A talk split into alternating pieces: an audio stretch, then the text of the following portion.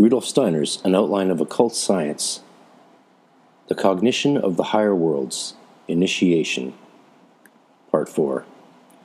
The object of meditation on the previously characterized symbolic mental images and feelings is, correctly speaking, the development of the higher organs of perception within the human astral body. They are created from the substance of this astral body. These new organs of observation open up a new world, and in this new world, man becomes acquainted with himself as a new ego. The new organs of observation are to be distinguished from the organs of the physical sense world through the fact of their being active organs.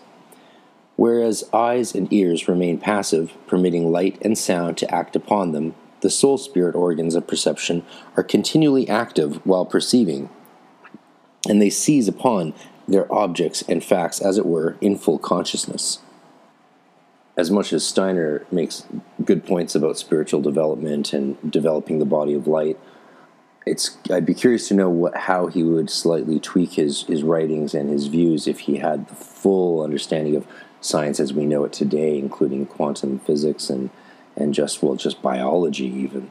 That would uh, cognitive sciences that would be very amazing to see how someone like with his spiritual mind uh, would tackle that things. It seems these days a lot of the people who are really uh, reputable spiritual researchers tend to go off the deep end with modern science and just sort of appropriate it for their own spiritual use rather than actually try and integrate an understanding of how we develop spiritually in harmony with the developing knowledge of science rather than simply using it for to make our own points and arguments.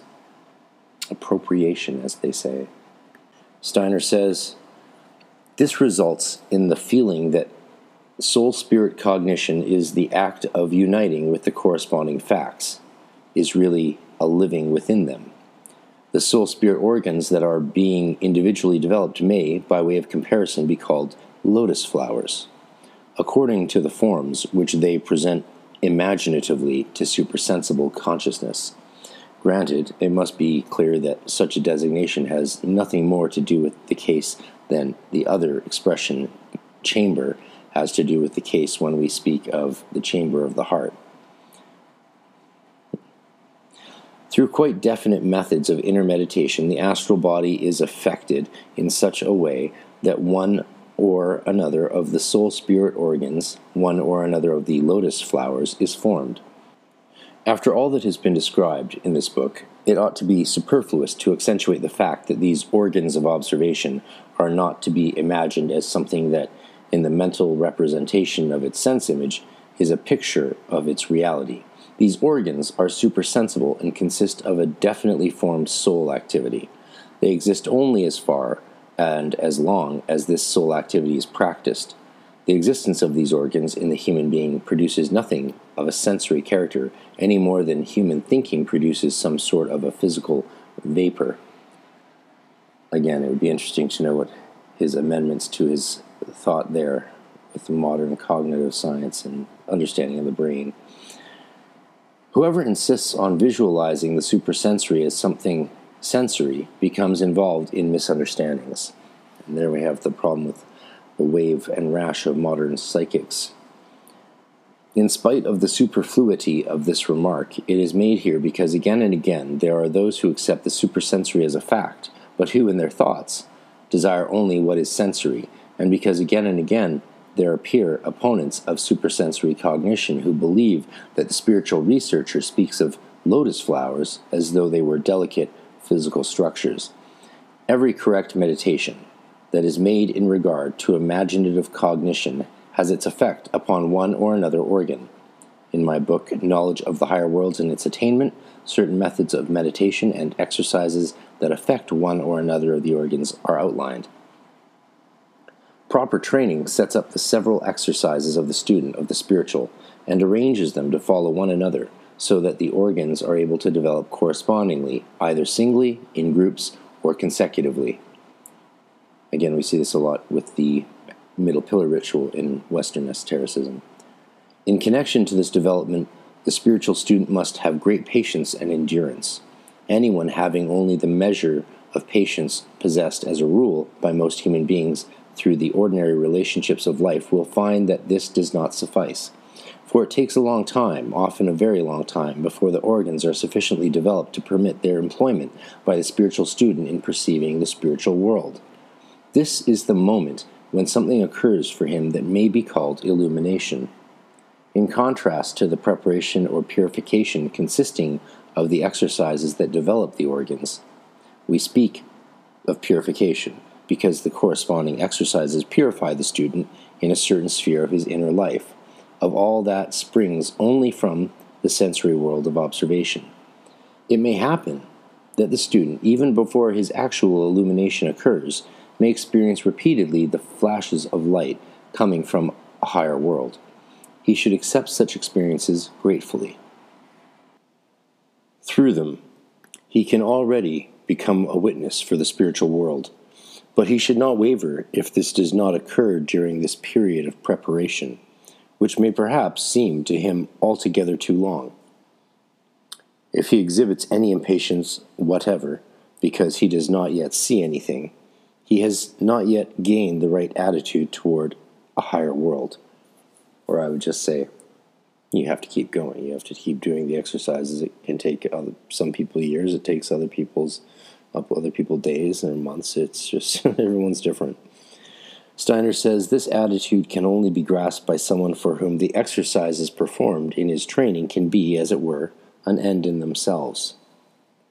These exercises are, in truth, work performed on the soul spirit nature, that is to say, on the student's own astral body, and although he sees nothing, he may feel that he is working on his soul spirit nature. Actually, the point right before that is really key. If you're doing spiritual exercises to achieve certain results or powers, this is something talked about in Kabbalah. The middle path, the middle pillar, is the pillar of consciousness, and the two external pillars, the white and black, Yachin and Boaz, are the pillars of powers or manifest forms and force. And if your goal, as soon as you focus your will or attention on one of the side pillars of force or form, if that is your end, then you cease to rise in consciousness and therefore never develop any powers of force and form in the spiritual life. If, however, one forms a definite opinion right at the beginning of what one actually expects to see, one will not have this feeling. Exactly. Then one will consider as nothing what in truth is of immeasurable significance but one should be subtly observant of everything one experiences during the exercises, and that is so fundamentally different from all experiences in the sense world. One will then certainly notice that one's astral body upon which one is working is not a neutral substance, but that in it there lives a totally different world of which one knows nothing in one's life of the senses. Higher beings are working upon the astral body just as the outer physical sensory world works upon the physical body, and one encounters this higher life in one's own astral body if one does not close oneself to it. If someone repeatedly says to himself, I perceive nothing, then in most cases he has imagined that spiritual perception must take place in this or that manner, and because he does not perceive what he imagines he should see, he says, I see nothing. What an excellent point. You can tell Steiner was trained well and knew how to train others. If the student has acquired the right attitude toward the exercises of spiritual training, they will constitute something for him that he loves more and more for its own sake. Hmm. He then knows that through the practice itself he stands in a world of soul and spirit, and with patience and serenity he awaits what will result. This attitude may arise in the consciousness of the student most favorably in the following words I will do everything that is proper in the way of exercises. And I know that just as much will come to me at a proper time as is important for me. I do not demand it impatiently, but I am ever ready to receive it. This is absolutely the best spiritual stance to come from for, for such things. And uh, most people, I'd say, who I've witnessed fail or fail in even spectacular fashion definitely all had in common this failing that they were in it for the wrong reasons. They were in it for this or that goal, to achieve this or that thing, to perceive this or that thing. And eventually, some of them even convince themselves that that is what spiritual reality is, the thing they wanted it to be, because they were never open to what it actually is in the first place. It is not valid to object that the spiritual student must thus grope about in the dark, perhaps for an immeasurably long time, for he can only know clearly that he is on the right path in his exercises when the results appear. It is untrue that only results can bring knowledge of the correctness of the exercises. If the student takes the right attitude toward them, he finds that the satisfaction he draws from the practice gives him the assurance that what he is doing is right. He does not have to wait for the results. It's like we say in, in healing work, the the goal is the is the action, is the, the practice, not the results. It's the act of doing something holy and sacred that is instantly achieves the results. It's a way of being, not of getting what we want. Correct practice in the sphere of spiritual training calls forth satisfaction that is not mere satisfaction, but knowledge, that is to say, the knowledge that he is doing something with which convinces him that he is making progress in the right direction. Every spiritual student may have this knowledge at every moment, provided he is subtly attentive to his experiences. If he does not employ this attention, then the experiences escape him, as is the case with the pedestrian who, lost in thought, does not see the trees on both sides of the road, although he would see them were he to direct his attention to them. It is not at all desirable that a result be hastened different from the one that must always occur from correct practice. For this result might easily be only the smallest part of what should actually appear.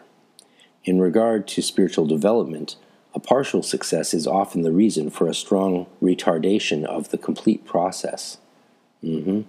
The movement among such forms of spiritual life that correspond to the partial success dulls the sensitivity in regard to the influence of the forces that lead to higher stages of evolution. What we may have gained by having peered into the spirit world is only an illusion, for this peering cannot furnish the truth, but only a mirage. And we see that a lot in pathworking, scrying, and meditation, where people are only really encompassing that outer layer of love and happiness and, and good, good feelings, but never seeing really anything nuanced or detailed or complex or even that relates to real, precise realities in our world or our lives. They just get this outer sort of co- uh, outer sunshine, but never the substance of the sun itself and the complex heats that will actually burn you and melt you down and transform you. They're just feeling the warm, happy, sunny rays, and that's all they ever want. And that's fine if that's your path. But it's not the path of the initiate.